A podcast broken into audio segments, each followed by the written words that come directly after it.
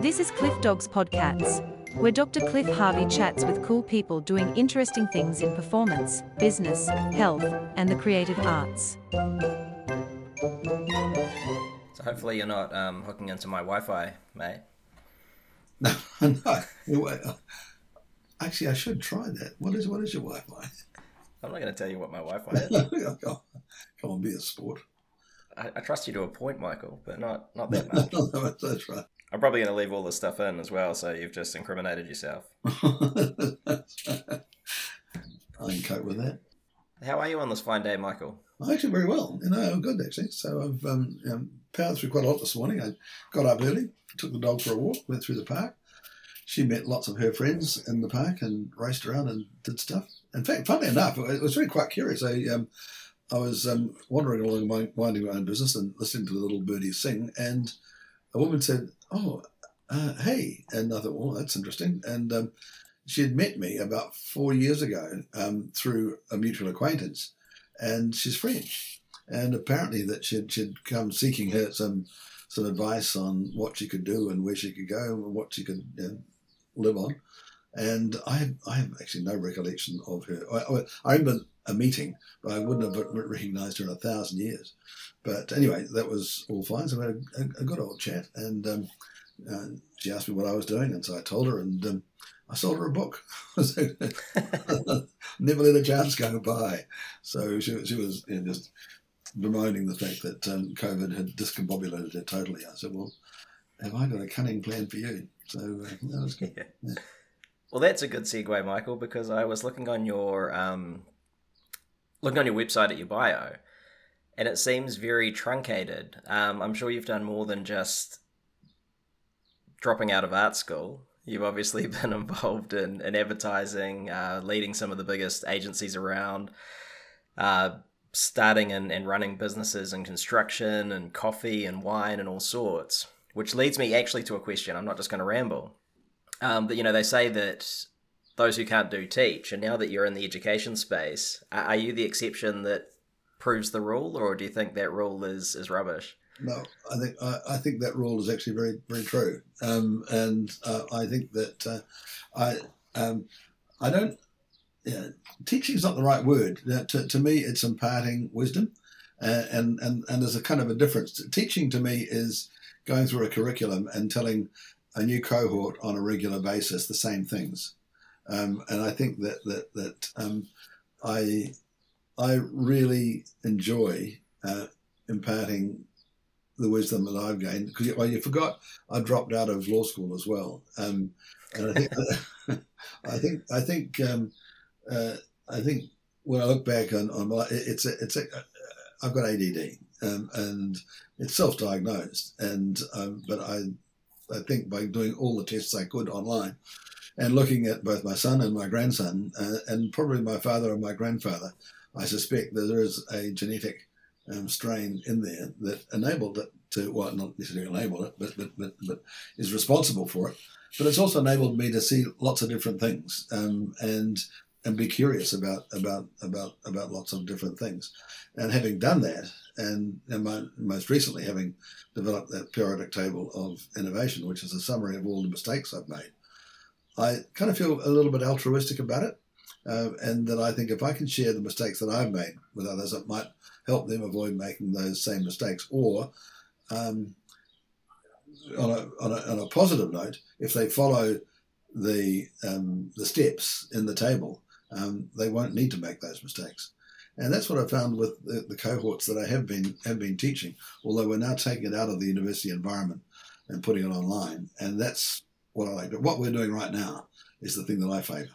Um, just being able to not necessarily talk one to one, but but but talk one to one to you, but at least have the same message to to to um, to multiple audiences. And certainly now that the program that we've um, produced over the last couple of years is now being picked up by others, and recognizing that online learning is is going to um, only grow over the next uh, decade or so, and there's a a generation now that's used to learning that way. Um, I think that's yeah. the way. That's that. That's that's what I want to do. Just tap into that. Tap into that that plumbing, and put my, my water down the pipes.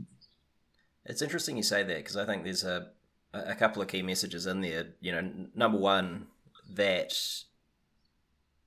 you know to to do if you can't do you teach is possibly true in some circumstances, but when you're taking it outside of the norm uh, and and applying it really to that knowledge that can be imparted, then it, doesn't necessarily apply. And I, I remember back, you know, to some of the great teachers I've had, they weren't always necessarily the best at at what they did. You know, I um, and that's not saying you're not the best at what you did, Mike, but uh, you know, thinking back to my weightlifting days, you know, coached by Richard Dryden, who was the New Zealand weightlifting team coach at the time, uh, and and he admittedly, you know, self-admittedly, wasn't a the, the greatest Olympic lifter around, um, but he was a very good coach. Uh, similarly, my my boxing coach Chris Martin uh, was, you know, not a champion boxer. He was a good boxer and a, a very good kickboxer, but again, not a champion. But he was a fantastic coach, and I think sometimes the skills to do are, are quite distinct from the skills to teach. Yeah, uh, well, I actually, um, I'd never heard it put that way, but I think you're actually right. I mean, I um, um, the only two only two things that I can do are write and draw, um, and and uh, the, the, the, this. I mean, I've got no marketable skills apart from that. But one, and I remember you're selling I, yourself short there, Mike, because you can also talk a lot of shit.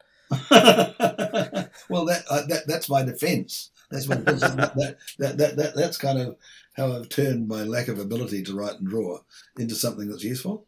Because right. in, in, in, knowing that, I mean, it's, a, it's the Aristotelian thing you know, that that now that I know a lot, I realise how little I know. Um, yeah. I, I um, um, when I was at, law, at law school, I, I, was I was hopeless, and I read, I didn't. I was boring. I shouldn't have done it, and I only only did it out of I only went to law school out of spite. When in my final year at school, I was told I couldn't have first place in class because I'd only done art, and and the other boys had done proper academic subjects. I mean, uh, foremost said, look, "This this mark you've got, Hutcheson, this you've got an A in oil painting. I mean, how do I compare that with a boy who's done very well in mathematics? I, I want a, I want a grade, uh, not a, I want a, a, a um, percentage, not a grade. And I said, well, so I, I, don't think you can give a percentage for, for oil painting. It's only uh, in these sort of categories. And he said, well, I'm not even going to grade you um, because um, it just doesn't make sense. And uh, you, I can't compare you to boys who've done academic subjects. And so I, I, he left me off the list totally. And um, rather than giving me first place, I realised that I'd done something that was useful but worthless. Um, that I was, it was useful enough to teach, but it wasn't worth grading. And at the time, I was also in the in the in the, in the um, debating club, and I had a cousin who's a lawyer, and said, "Well, you shouldn't you should forget being an art teacher." Um, and I'd already I, got I got my fine arts prelims into, and I'd be accepted into Ilam.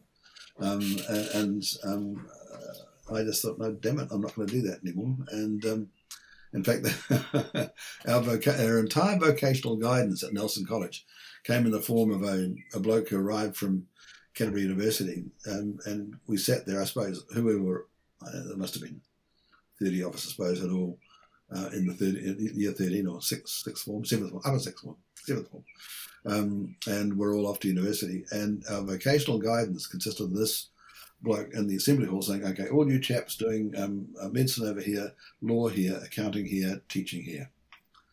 uh, oh, okay. So I thought, well, because I'd done my diploma of fine arts and thought I was going to have to be a, a, a, a, um, a teacher, and I didn't really want to be a teacher because my father had been a teacher, and I thought I'm going to be impecunious for the rest of my life.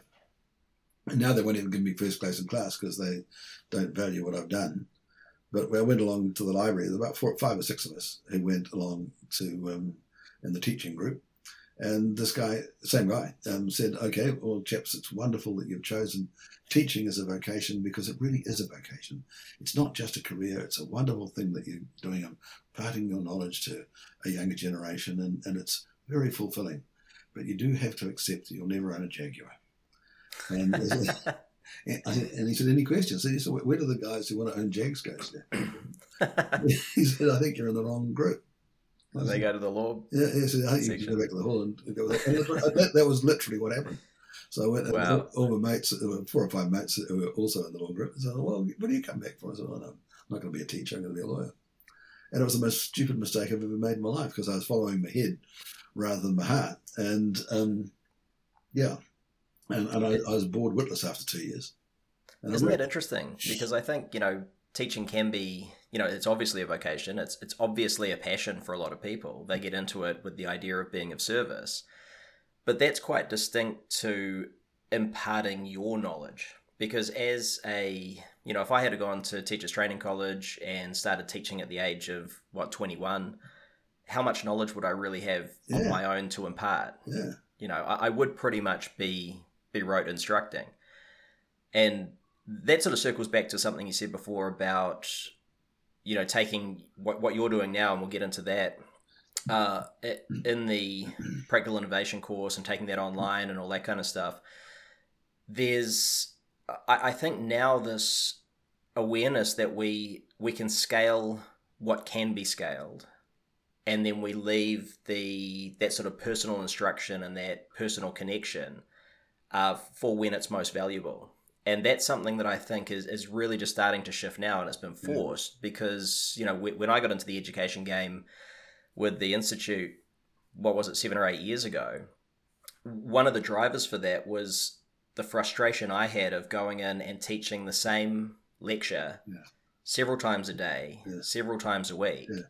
and then having limited time really for the engagement with the students it didn't really make sense Right. what made sense was to deliver the material because it's the same every time and then really focus on either the one-to-one or the Yeah. small group or being Yeah. responsive Yeah. to the needs of the students yeah, yeah. I think that's exactly right. so with um you- you're now an adjunct professor at AUT for for innovation entrepreneurship Yep. you've got your practical practical innovation course you sort of alluded to some of the reasons for that, but I, I want to dig into that a little bit more because obviously you've you've had a stellar career in advertising. You've been, you know, at, the top of the game in terms of that creative side of things, but you've also had a, a lot of other entrepreneurial ventures that have been very successful. So with this now, what's the big why behind the course? The big why behind the course, I think it, it comes from it comes from that experience I had in, in the seventh form at school, and being told I couldn't have first place in class because I I I don't need an art and English. I hadn't done uh, I I hadn't done proper academic subjects, and I and it wasn't until uh, my own kids grew up. And at at age 17, it was kind of gutting you know, to be told that all your your aspirations and all you'd hoped for um, were worth naught. Um, and um, there, there were there were four of us in doing um, dip fine arts prelim at Nelson College at the time. Brian Strong, still a very well known um, uh, artist. And when I told our art master in my major that I, like, I wasn't going to do this, I said I, I feel really gutted. Um, they don't they don't value uh, what I'm doing. Um, it, it, it, in in hindsight, and when my own kids got to be 17, I thought, what a terrible th- it, what a terrible thing to have said to a 17 year old and it, I had never really reflected on it I was just annoyed you know, I, I hadn't but I hadn't reflected and thought you shouldn't say that to someone at a at a tender age now but going back to the point you made earlier I probably never was going to become a first class artist I remember um, um, um, uh, in in um, in the group that we had um, and in, in those days in the in the in the 60s and 70s there was a an art exhibition called the Christchurch Star Secondary Schools Art Exhibition, which was um, a little roadshow. It, it was artworks from um, kids from uh, all over the South Island, um, and the the entries would be bagged up and shipped from town to town, uh, hung up in the local art gallery, and for a few days, and that was it. And that particular year, I had three works in that uh, travelling exhibition, and, and we were given a couple of days off, off off school to go down and hang it in the in the Suter Art Gallery in Nelson. And I remember feeling you know, very pleased with myself by having these these three pieces, which were pathetic now that I look back on them. But I, I went into one crate and pulled out a painting of a hawk flying over tussock, which was superbly done in a super realistic fashion. It was by a guy called uh, Grahame Sydney. And I thought to myself, I said, I took this uh, painting to uh, a master. Look, I can't paint this well. And I knew then that I could be an average artist. You know, I'd be a, a tradesman, yeoman-like artist. Um, and I thought, uh, you know, that was going to be my lot. I'd be, you know, go to a secondary school and teach a bunch of 13-year-olds who couldn't give a shit about it. Um, um, uh, and it would be frustrating. I realised that because I'd think like like other uh, the best moment we ever had in the art room, and my, in fact my, my first entrepreneurial um, foray was on Thursday afternoons. Our art master took adult education classes in, in, in, in town, and so he left us alone in the art room. And we'd invite the boarders in after lunch, and would draw nudes for them. Um, you know, for, for, for, sixpence, they'd get a, a, a, girl in a bikini for a shilling. That would be a, a, a, complete nude, and that was my first understanding that you could actually make money out of, out of doing something like that. And so that, that, that it was, I, I wasn't taking it seriously. I, I, you know, I knew that I wasn't going to be a, a, um, a full time um, successful painter, um, and, and and that is another realization that even with my writing. I know I'm not going to be um, um, Ernest Hemingway, um, uh, uh, uh, but but I have I have enough of those skills and enough of an overview, and that was why I think I did well in advertising because I could I could bridge the left brain right brain, you know. Right. Uh, uh, uh and, and I thought that, and I, and I had a, and there was a message in there that you can make use of your creative skills. See, I believe, yeah. I believe that we're all creative. And, and that's, if you go, come back to my why, I want to encourage people to find how creative they can be because otherwise we're going to be um, trivialized and patronized by a world that doesn't recognize the importance of creativity. Right. I was going to ask you about that actually, and you've, you've kind of brought it back to it in a really interesting way because I was going to ask you about the, you know, the the idea of art and whether you think that that is predominantly innate or whether that's something that's that's learned or, or nurtured. Um, but possibly you've answered that question already because you know you said that everyone's creative, and so I'm paraphrasing here, but I'm guessing the sort of why behind this course is to help people to to not just be entrepreneurs in a cookie cutter way as we often look at it, um, but to actually discover their sort of their, their creativity and yeah. to exercise that within the business world, which I think is something we don't really foster. Yeah, absolutely, absolutely. I think, that, and I think that, that, that whole that whole notion of, um, see, to me, creativity is a continuum. Uh, it, it, it, you're either an architect or a bricklayer, but they're, they're both equal. Being a human being is creative. You know? Making toast yeah. and jam is creative. It's not very creative, but it's creative. We, we, we, we uh, having children is creative. We, we do um, um, uh, being alive um, uh, has meaning in itself. That uh, we, we, we want to, we want to create ourselves. I mean, there's a good uh, argument that the universe might be conscious uh, and, and wants to wants to maintain existence. It could be a, a rock um, um, may have a at a very subatomic level um, may, may need may need to exist. And I think that, that that's an urge that, that we all all have.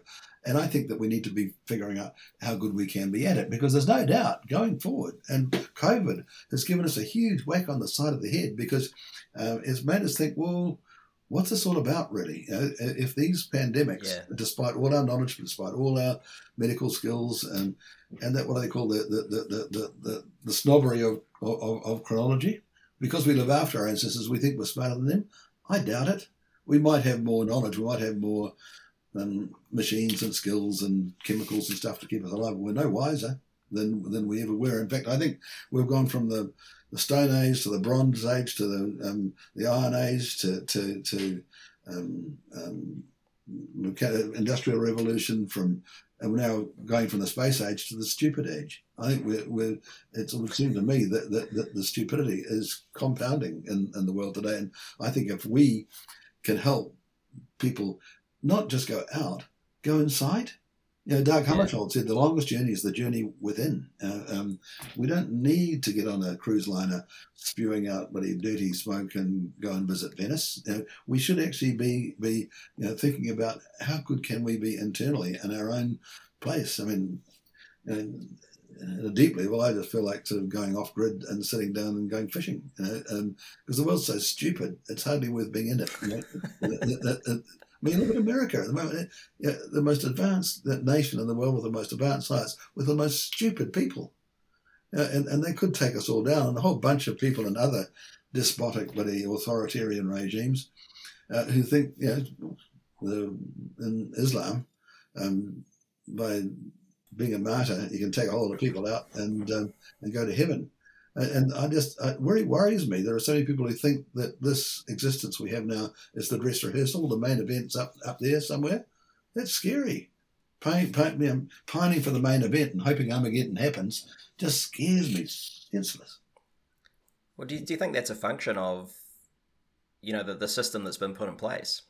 I would posit that it, that it is. You know, I think there was a, and we can see this based on the evidence. It looks like there was a fairly drastic decline in both health and happiness when people stopped moving around and, and started yeah. aggregating together into civilizations. And part and parcel of that was that a hierarchy needed to be enacted because, you know, contrary to popular belief, people resisted civilization at, at every junction. It was not a desired thing, it was only desired by a few. Yeah. And so, inherent within civilization is hierarchy, inherent within civilization is slavery, and inherent within civilization is the real hierarchical s- structuring of religion to put some people above others and also to make this life maybe not as worthwhile as the next one. Because well, then, of course, if you're of service to the machine, you've got a better chance of being in heaven where finally you can enjoy life or afterlife. well, I'm frightened of actually spending eternity in heaven with my uh, mother's cousin Agnes. Yeah, I mean, can I just have a, have a I've got one of your protein shakes here. Can I just have a little sip? Go, go for it, mate. Anytime. Um, yeah, but, but, but yeah, you're, you're, probably right. But see, I don't think, I don't think it, I don't think it was ordained because you're you're assuming in some way that there is a there is a um, um, a roadmap. I don't think it is. I think that we we as humans have just taken the line of least resistance as water does when it trickles down a mountain. It just it just drifted that way. I don't. I, agree. I don't believe there was a roadmap at all. What I believe is that there was greed, and there were enough technological advancements for there to be the ability to sort of sequester people within one area and try and lever that local ecology into providing for a surplus of grain, allowing people to basically settle even further. And in doing so, you have, for the very first time in history, a- an imperative to accumulate. Because yeah. previous to that, there's no imperative to accumulate, right? If you're traveling around, you don't want to carry three pots. You might as well carry one and have your buddy carry the other one, and then you all share them, right? And so it makes sense. I mean, it's not that I I don't think we were kinder or gentler in pre-agrarian society. I think it was just expedient to be g- generous and egalitarian. Well, I, well it, it, was the banding together was the only way to survive, really, because there were there were wild things out there uh, that would eat you. you know, if you if you um, couldn't run fast after your lunch, you became lunch. And so that, it was kind of that, that whole, and we drifted, I mean, um, division of labour. Some people were good at baking, some people were good at minding the, the cave while everyone others were out. Some were hunters, some were farmers. And, and I mean, that's, that, that's how, that's how marketing began. I mean, I'm, I'm, I'm, I'm, I'm now totally um, enamored of that whole notion of adopting Stoicism as our fundamental precept for morality and and and, and survival. Take and take God out of it and and and, and Mr. Jesus. In other words, the only people who are going to save us are ourselves, and that's where I think creative creativity and and and, uh, and I'm using creativity in the broadest sense. One of the problems, and having done this now for for a number of years, both um, in a consulting role and and now at university, whereas that, that, that uh, if you ask people if, if they think they're creative, they think that you're asking them, "Can I draw like Michelangelo?" And that's that's that's not that's not the essence of creativity at all. Uh, creativity is just um, um, seeing what everyone else has seen, but thinking what no one else has thought, and yeah. often often putting different uh, things together uh, in um, uh, sometimes in, an, in, in, an incongruous way. Yeah. Mark Twain said that there's no there's no new things it's just we just take old things and put them in a kaleidoscope and they form a new pattern. Bill Gates, oh not Bill Gates, um, Steve Jobs did the same thing. There are no new ideas. There's just old ideas um, reassembled. And there must be, I believe, intention, passion, and purpose involved with it. Otherwise, it, it it's not creative. It can be formulaic. And the, the reason I say that is now you're having you know sonatas composed by computers. You're having algorithms that can write poetry and can write songs and can you know we can obviously replicate anything we see with a computer, but it doesn't make it art no. and it doesn't make it creative. No. It's just an algorithm.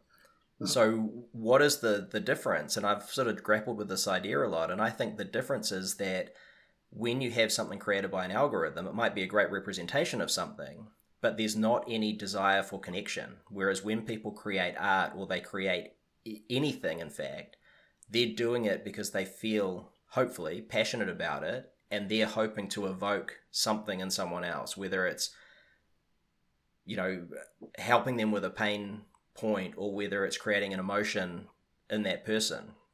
And so there's this, it's bi directional you know, whereas something that's created by an algorithm is basically just there. Yeah, yeah, yeah. I, I think you did right. And I think to me, it's the difference between art and craft. Um, yeah. There, there, are, you, you, you know, get on a bike and ride around Bali and you'll see some beautiful little wooden statue statuettes. And you think that's amazing. And the first person who did that, probably a thousand years ago, was the artist. Uh, those little people who, are sitting in, in, in, in, in huts and repeating them. Um, they're craftsmen. They're not. They're not artists. Uh, the, you did right. The artist uh, art is actually. Um, Neil Roberts used to have the best definition. He said, uh, "Make them laugh, make them cry, make them think." Yeah, uh, and, and I think that that can apply in in, in movie making. It can apply in in, uh, in literature. It can certainly apply in, in, in painting and drawing. But any anything that makes people laugh, cry, or think, it shakes them out of a um, a pattern and makes them looking at th- makes them looking at look at things differently, and that that's kind of my definition of, of what it's about. So, and and if, in in art, um, there's no framework. In business, and that's I guess going back to what I'm trying to do with with teaching is to put a framework around it because you, to make it meaningful to anybody, you've got to have a frame around around a painting or, or, or a drawing. Otherwise, it's just scribbling on the wall if you Banksy, you can get away with scribbling on the wall. Um, but there has to, have, but that in itself is his wall is the framework. You know, it, that's yeah. that, that's what gives it it gives it meaning. Something very clever that is a bit like a um, a mandala in, in, in, Buddhism. It's it's there today and gone tomorrow. You know, it's that that whole notion of you can blow all the dust away once you once you made once you made that pattern. It's the you know the the uh, impermanence of uh, of life but that's what makes it enjoyable. You know, doing yeah. doing that crafting thing. And I, would love to think that in the next few decades, we're going to focus more and more on doing things, sitting around enjoying ourselves either with music or with art or or or or, or, or storytelling. Um, to give ourselves that meaning and, and doing those things better and better rather than making building taller buildings and faster cars and things that um, scratch the surface of the planet too much. Yeah, there, there, a couple of things come up for me from based on what you just said. The um, I remember back in the GFC around 2008, I was living up in Canada, and the only industry from memory that didn't really collapse was uh, hospitality, and that was put down to the fact that people you know, when they don't have a lot of money or when things aren't going well, they want to go out and seek solace in in drink, more or less. But I, I think it's more than that. I, I think as well, you know, pubs were very busy, you know, places where people would go out and sure have a drink, but that's just social lubrica- lubrication. They were actually going out to find connection, I believe. Yeah. Yep. And and getting back to what was most important. And I certainly noticed back then a lot of people were starting to talk about different things, you know, not just about their company growth and about this or that, but about getting back to what's essential, what's most important. And most of that involves people. It involves connection. Yep. And so all those things you're talking about with people being more creative, really those are avenues for for real human connection, right? Yep. Yep. Yep. He tangata, he tangata, he tangata. Yeah. Yeah. yeah. Hey, and so one thing that strikes me as well is the, I, I, think you you obviously have a different experience to what, what I had in terms of art. I was always told as a kid that I wasn't artistic. And that was because my paintings weren't as good a replication of the thing we were looking at as the next person or my my pastel work wasn't quite so smooth it was bumpy you know so it didn't look quite as good and i think that was a real shame because i've come to learn or come to realize in, in more recent years that i was always creative you know as a kid i, I really loved bonsai and i still do that now yeah. Yeah.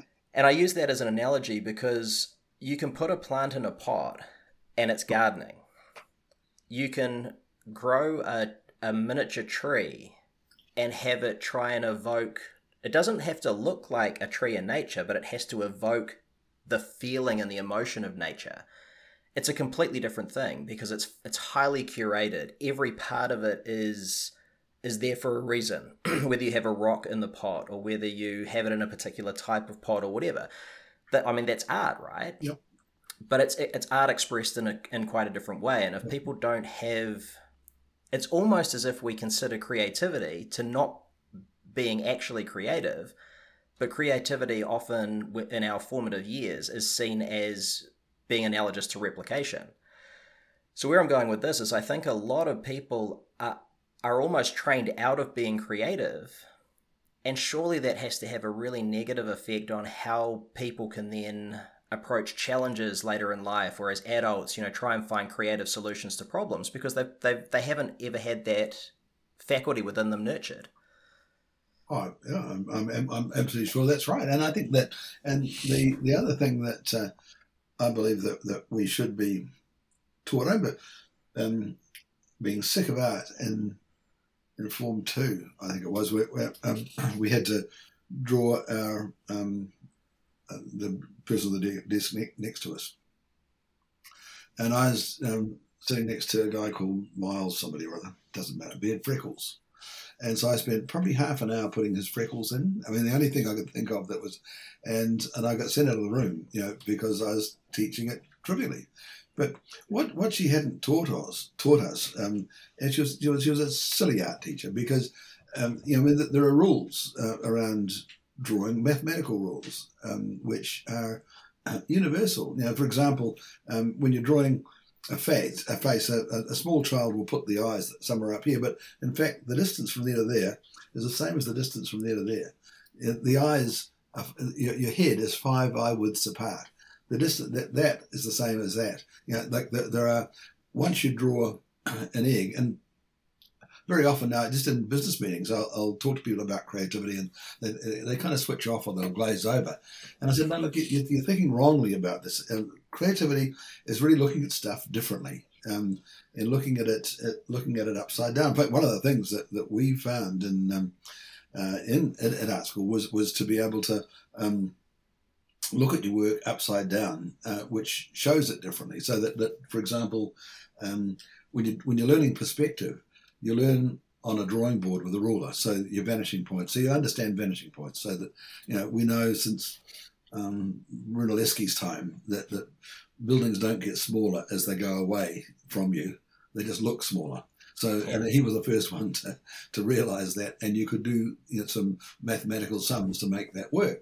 And that's about you know, vanishing points and lines. And but and it's fine when you're being taught um, perspective in, in, in an art room or on a drawing board. But when you're out in the field with an easel or a sketch pad and you're doing it freehand, uh, you'll make a mistake and your brain will correct it, you know, um, or, or, your brain won't recognize it. It's not till after you've finished you realize that there's a, a mistake there. We were taught that if you want to check your perspectives, um, uh, look at your work upside down. And you can do that with a sketch pad. You can't do that with a, an easel and a drawing. You know, so you've actually got to, and so we were taught to bend over and look at our work upside down through our legs. and at a time in my life when my gut wasn't quite so big, I could do that. You know? but, but, but, but, that was, but that's a, that's, that's a metaphor for looking at problems. How do I look yeah. at How do I look at that? How can I turn this upside down? What would I do if I turn this on its head? What what what's what's the space around the drawing like? What's what's the space around the object like?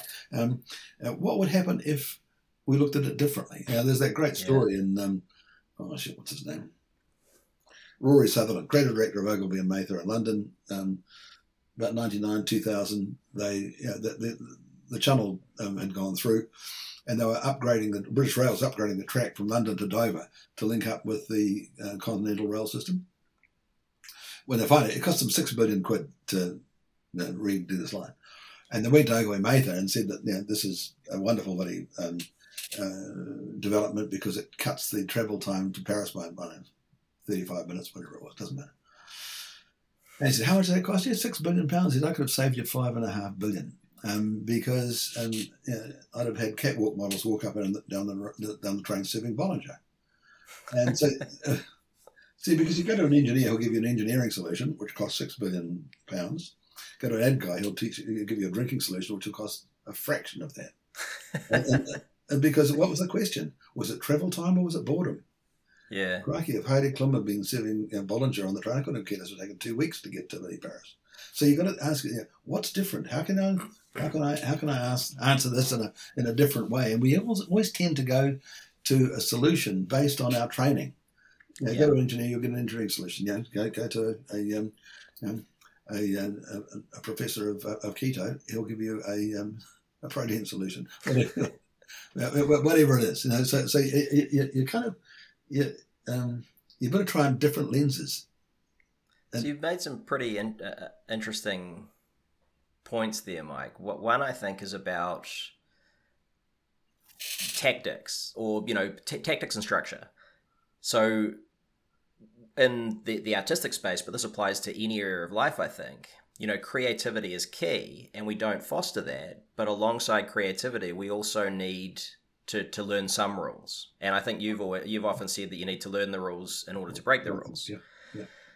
Um, the other aspect, obviously, is perspective, and that's um, you know obviously something that's critically important. I think something we lose sight of because we're always enmeshed in what we're doing, and I think part and parcel of that is we do what we do, but we also do what we do for too long, for too long a stretch at a time. We don't get we don't give ourselves breaks. We don't give ourselves a chance to get a different perspective. We don't get different perspectives from other people.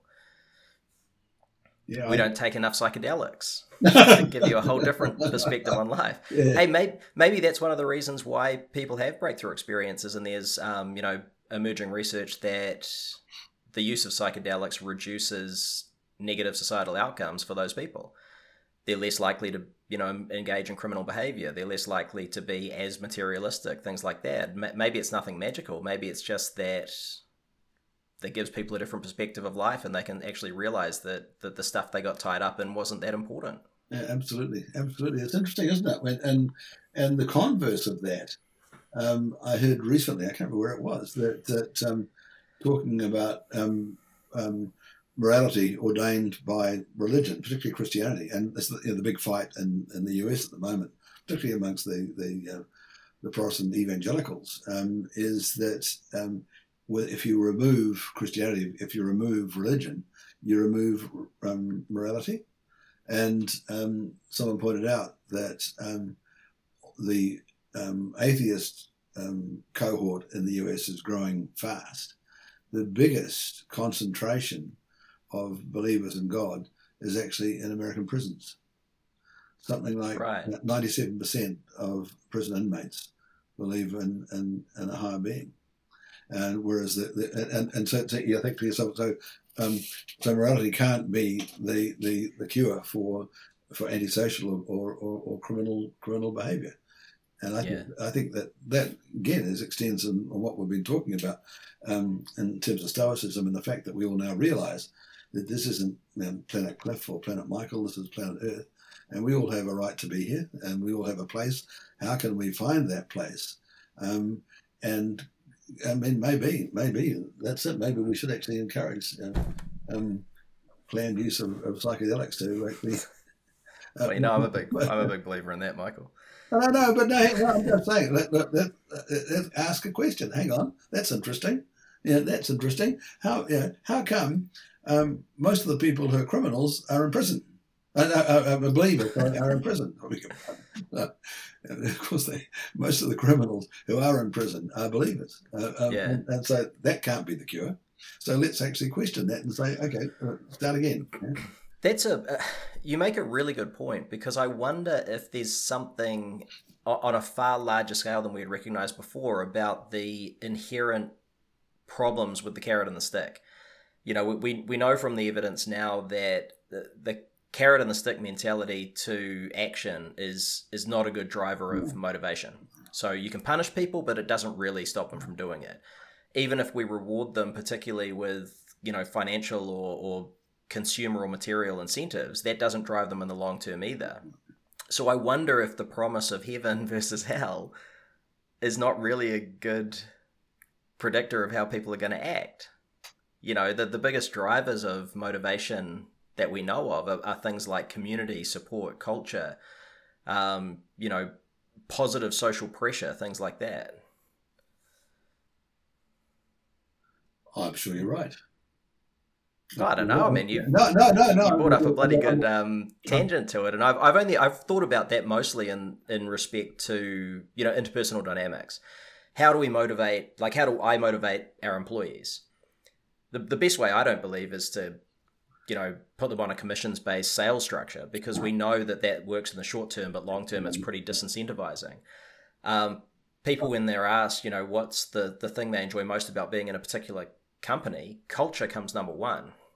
What's culture? You know, culture is a milieu of all these things going on in mm. terms of positive social pressures and all sorts.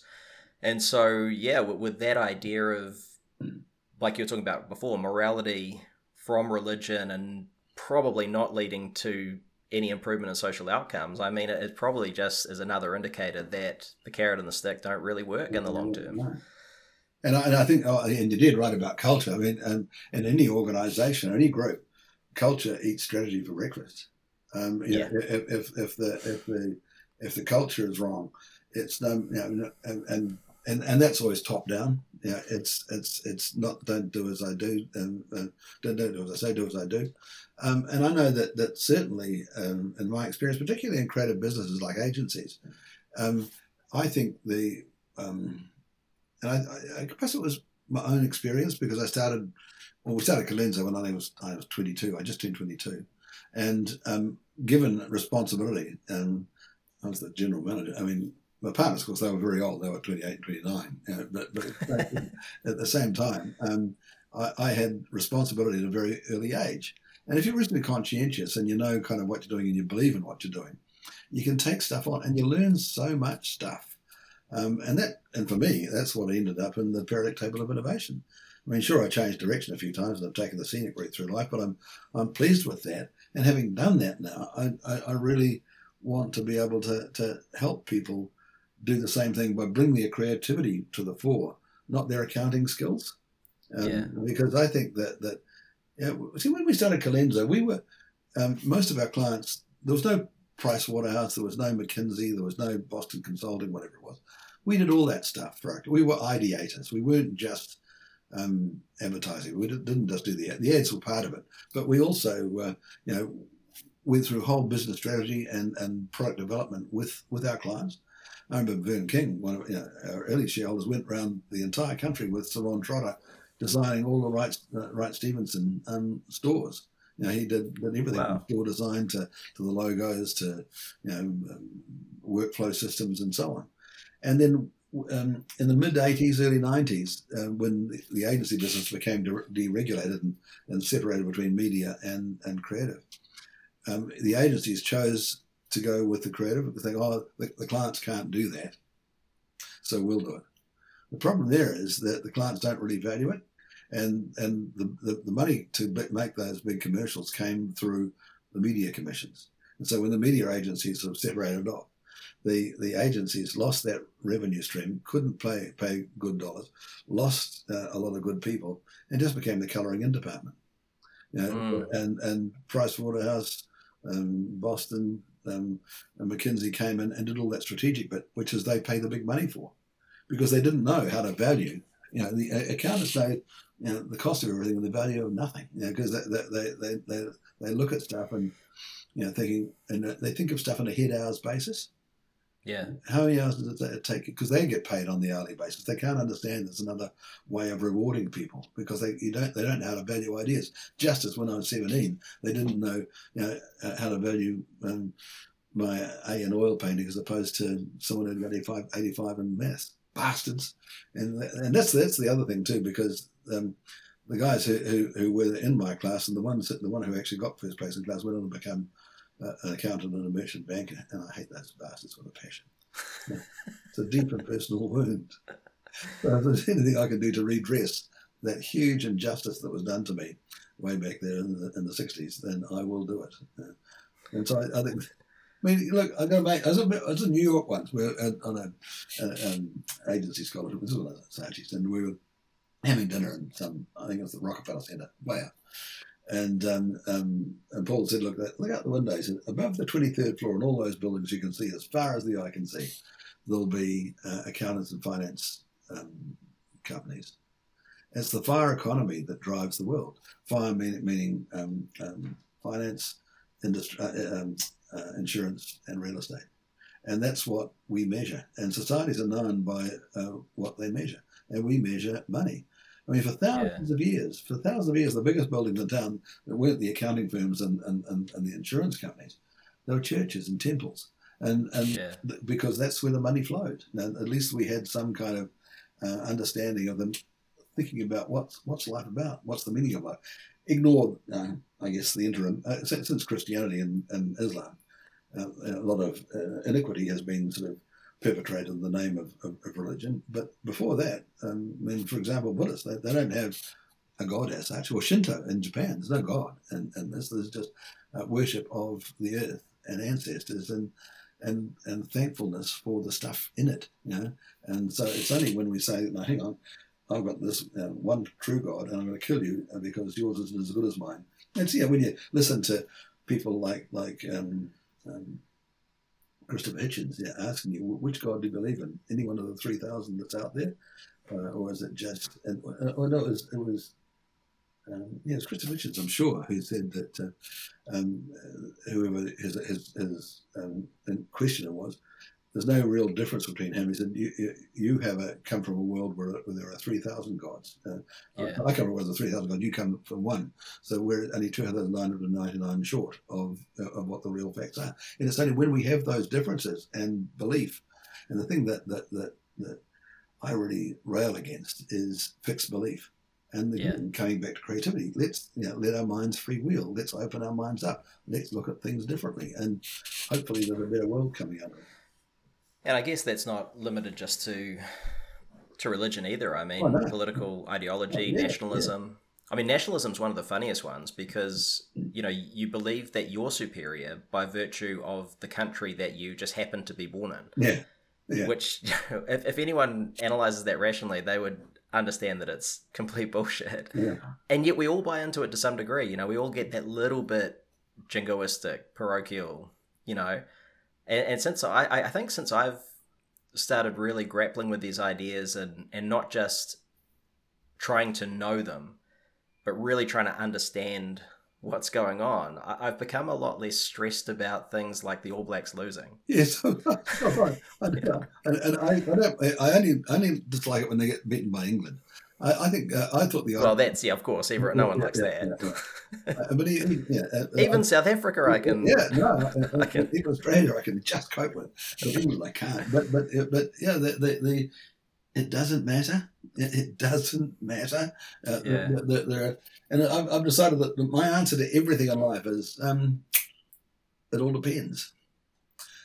Hey, well, Mike, here's a, an idea for you which has just popped into my mind, thankfully, that perhaps people do get so tied up with things like that because they actually don't have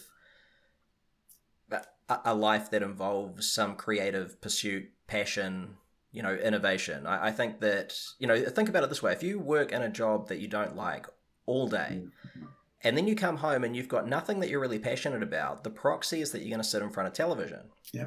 And for a lot, a lot of people, I think the passion that they can draw from life revolves around a sports team.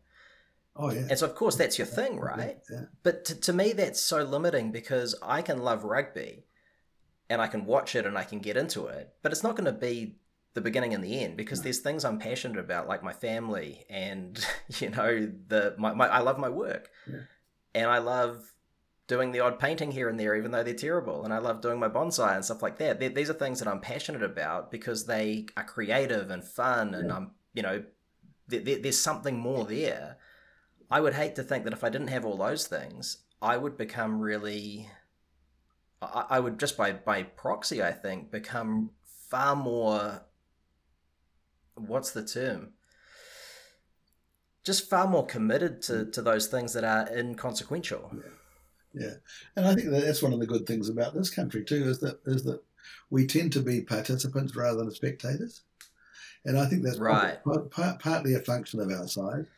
But every one of us knows someone who's famous, and we all know an All Black or a TV star or whatever it is. So, so um, success isn't a stranger to us. You know, we're, we're, we're, we're, we're it's only an arm's length away. And Yeah. I think that, that I know when I did my thesis, I that the insight to me is that we're actually like hobbits. We're brave little people from the bottom right hand corner of the world. Yeah. We're brave not because we're particularly courageous. We're just too stupid to be scared. You know, we're, we're, we're in a, a lovely naivety. And I think that that would not happen. That would not happen if we were in Mumbai or or or, or, uh, or the US. And I was thinking about that this, this morning. The, the, the Black Caps are, haven't been beaten by Australia. Shock horror. But, but that they, they're off to India now. Now, there is um, 11, say 15 people, I don't know how many, 20 people in the in the squad, heading off um, to to to a country with 1.4 billion people, and there'll be 11 guys on the field for both teams. The chances of you being one of the 11 from New Zealand are 400 times higher uh, than there would be one of the 11 from India. Yeah. And I, and I think that that in itself enables us to feel very grateful that we're in a country where we do care about that much. We, we're, and we're quite a secular country, uh, which I think is a good, a good safe thing. Uh, I'd love to think that that um, Brian Tamaki and those big evangelical churches have to start paying tax and take them um, out of the out of the framework so that the money can go to, to proper things. Um, but I think that, that that and I think that will happen over time because we will become a a secular country, and the more secular we become, I hope we can adopt Stoicism as our fundamental philosophy, not a religion, just a philosophy of looking after each other and accepting things as they are.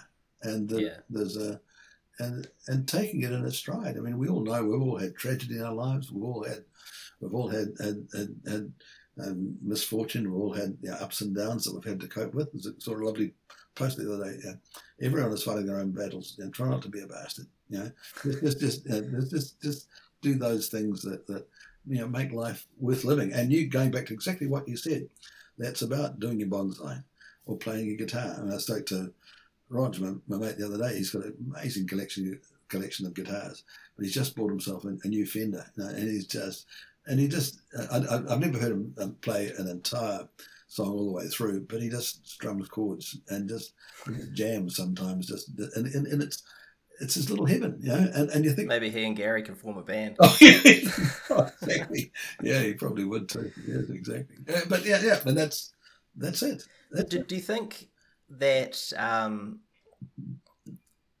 the the march towards secularism, while positive, might be tempered by the fact that we've got this very toxic social media environment where Oh, you know things are polarized, people become Yeah, yeah. extremist by nature of the algorithm, Yeah. and we're seeing the rise of that American style sort of Trumpist Yeah. politicking here. Yeah. I mean, you see it in the um, you know, whether people are opposed to vaccines, mandates, or whatever or not, I think is beside the point. We're seeing that those movements are becoming a little bit of a Trojan horse for the alt right now. Yep. Yep. And that's that's really worrying. You know, when you see, I, I know that they put a different spin on it, but when you see MAGA and Don't Tread on Me, QAnon flags tied in amongst that, to me, that's that's really worrying. Oh, oh, it is, and and and and that to me, what started out to be the most magnificent thing, the democratization of media, um, has turned out to be totally corrupt uh, and and and counterproductive in the end, you know, because it, it, it does it destroys thought, you know, it destroys, and that's why I'm, I'm, my next blog's going to be on on on um, the stupid age, going from the space age to the stupid age. You'd think in an era when when when we're you know, so far advanced in some level.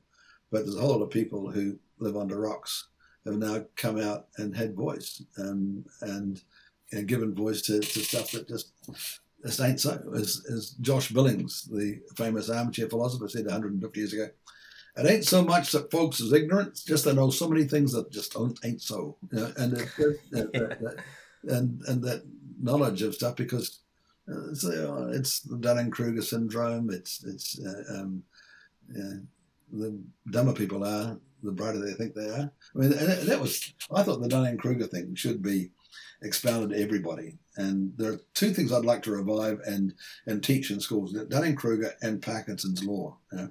um, because one of the things that we also face in, in, in a democracy, and, and I'm no great defender of democracy because it, it leads to exactly what what uh, what you're saying. Democracy has to be tempered uh, with with rules and reason, and it ain't. And and social media is not tempered with uh, with with well, a few rules are coming in, but they're their rules. Um, Yeah. um, I, I, I find it shocking that, that you know, and they they, um, um, uh, they, they they pulled my book off the Facebook shelves because it had a naughty word in it, you know.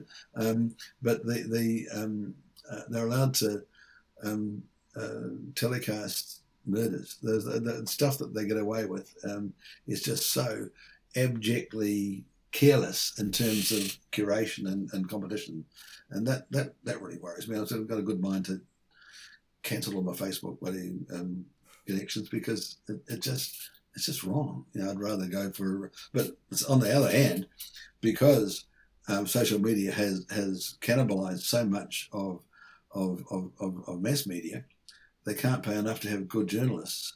And I think that you know, I'd like to think that you know, the New Zealand Herald, which is now the Harvey Norman Herald, uh, should become. Um, they should hire people who can spell. You know, it would be it would be quite nice to have people who, who are a little bit more erudite on on some of these channels. And now you see Murdoch, of course, just spouting um, arch right wing stuff because it feeds the, Yeah. the inner anger of people with low IQs. So I mean, we, we may need to, um, you know, discuss this in depth at another time. But what what do you think can be done about that? Because you know, social media is so ubiquitous. There are a couple of platforms that basically hold all of the audience, and like, what's the option? I, I see a lot of people starting to go off social media, but that doesn't necessarily help because that only helps them Yeah, you know, I also see other platforms, you know, that are ostensibly free speech platforms springing up, uh, but the majority of those are really just echo chambers for the alt right. Yeah. And the one that was perhaps, you know, had the, the greatest potential is also become an echo chamber for the alt right. So where, where's that where's that fine line, or where's that balance between, you know, completely free speech and curation or moderation that doesn't Im- impede things that shouldn't be impeded. Well, to me, it goes back to the old saying that you know, people who um, uh, are known to speak their mind often don't have much on it. Uh, Yeah. So I, yeah, I don't. I was know. talking about that with Kent Brooks, um, you know, my, my good buddy, my best mate, uh, bassist in Like a Storm the other day. And we were both discussing this idea of how it, now it's not just that everyone has an opinion, but because everyone has an opinion on a platform, everyone's become a pundit. And it just feeds what you were talking about before. It feeds that Dunning Kruger idea. Yeah.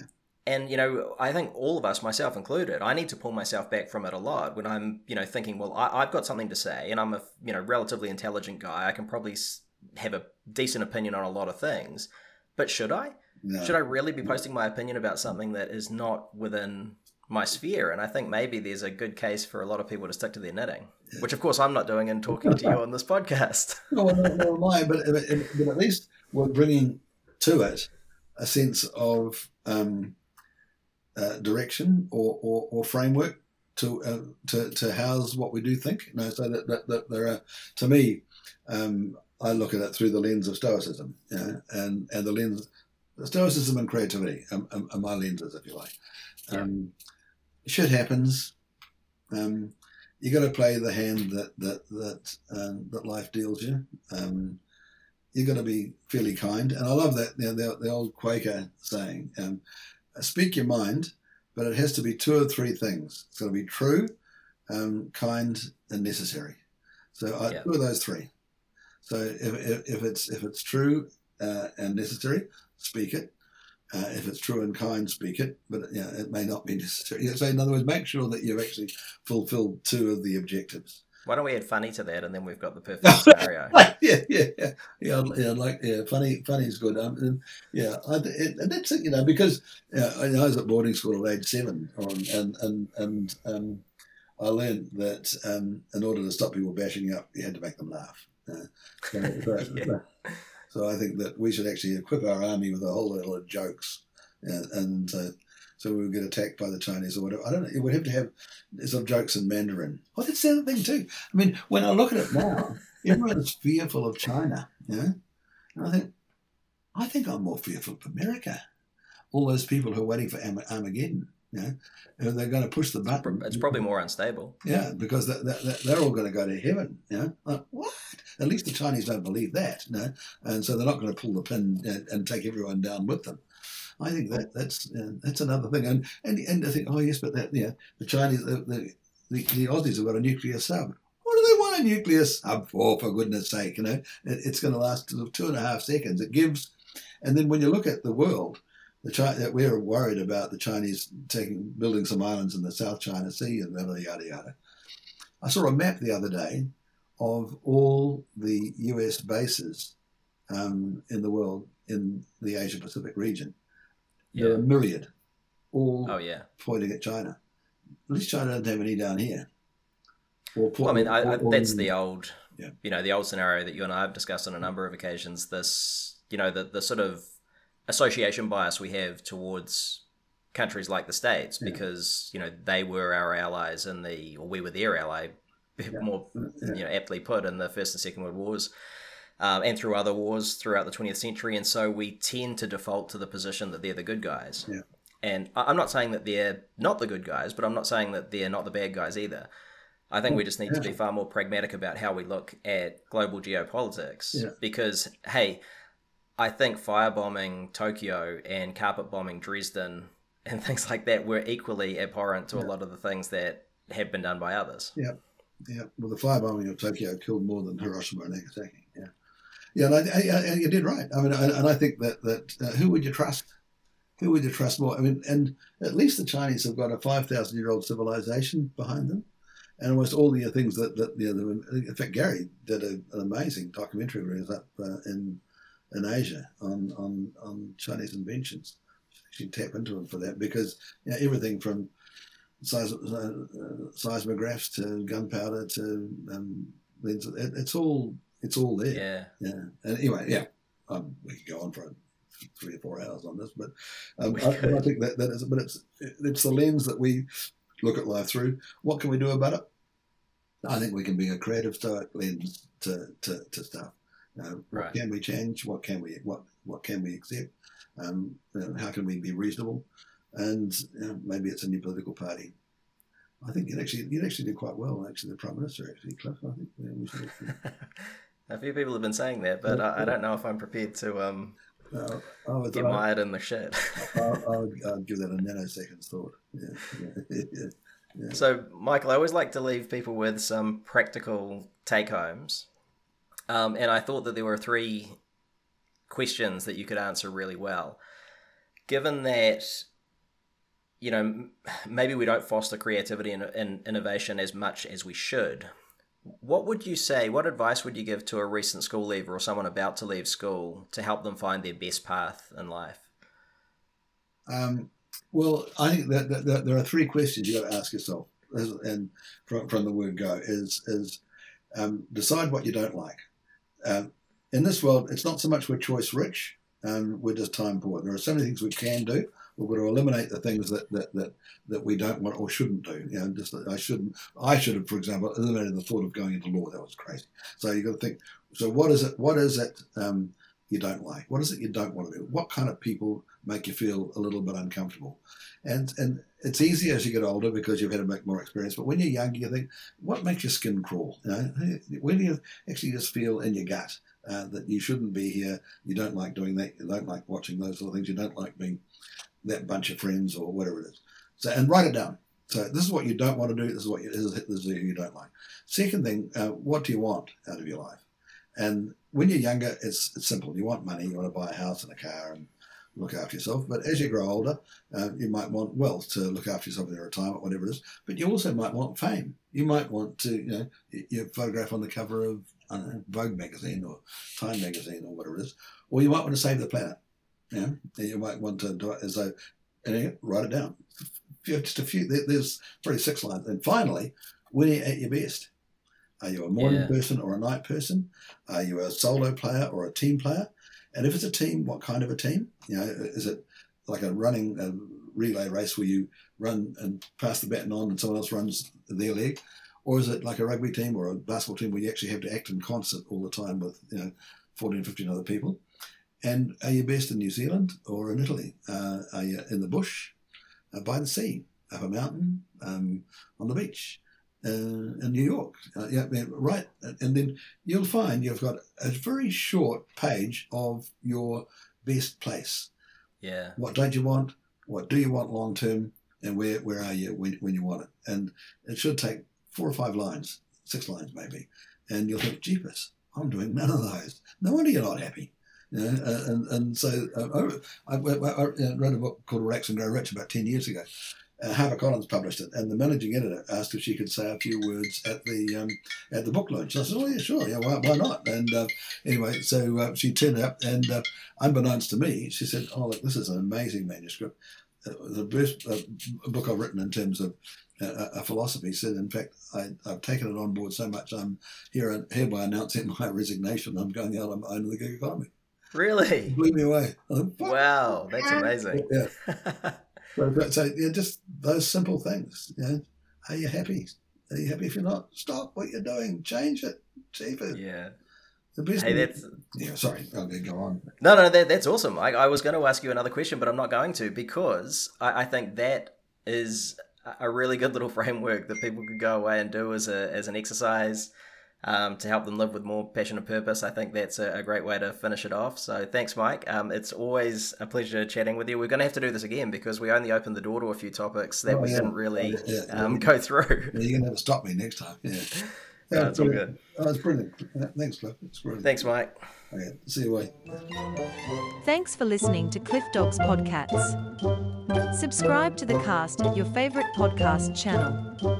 Check out the articles and member-only content at cliffharvey.com. And if you're interested in studying to become a registered health coach, accredited sports nutritionist, or registered clinical nutritionist, head over to the Holistic Performance Institute at holisticperformance.institute. Thank you.